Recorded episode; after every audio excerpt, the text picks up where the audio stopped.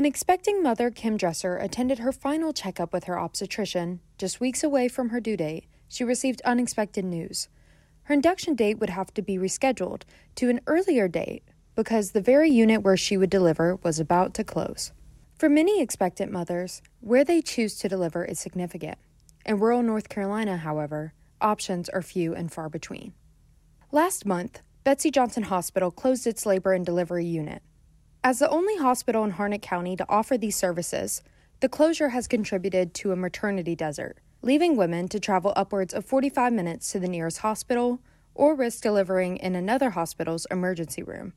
According to March of Dimes, a maternal health advocacy nonprofit that tracks data across government agencies, maternity deserts impact 21% of counties in the state, leaving 13% of NC women lacking access to a hospital within 30 minutes. Dr. Michael Jones, a member of the Board of Trustees at Cape Fear Valley Health System, who oversees Betsy Johnson, says the demand for maternity services was a factor in the decision to close the unit. Prior to the closure, the unit had about 35 deliveries a month, approximately one a day.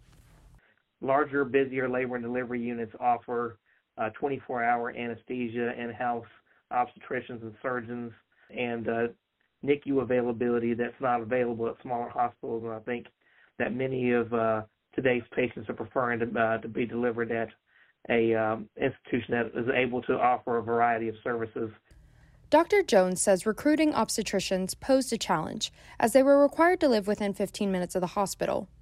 This, combined with potential recruits being trained at and preferring institutions with more resources, has made recruiting difficult. According to a study published in the Journal of Rural Health by the Hospital Corporation of America, labor and delivery unit closures in rural NC disproportionately affect women on Medicaid, and Betsy Johnson is no exception. Dr. Jones says keeping the unit isn't financially feasible, which has created challenges compensating staff. Living with limited access to maternity care not only brings additional stress to the already nerve wracking experience of bringing a life into the world, but it can have dangerous and damaging consequences. Dresser says she learned this the hard way. So I had a miscarriage in December of 2022. We were it was the middle of the night and we had you know limited options of where to go. So we ended up going to central harnett in lillington and went to the er and they couldn't do hardly anything for me except manage the pain because um, they don't have labor and delivery. So there was no obs or anything. Mackenzie Nazow delivered her first baby maverick at Betsy johnson and says she had a positive experience she is now pregnant with her second child and given the closure she says she now has to receive care at an overcrowded hospital and experiences long wait times. Betsy Johnson Obstetrics and Gynecology Prenatal and Postpartum Clinic will remain open. Nazow has considered returning to her previous OB.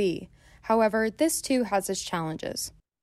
I could go back to that OB and continue care with them up until 37 weeks, but then I'd have to switch to one that could actually deliver me somewhere.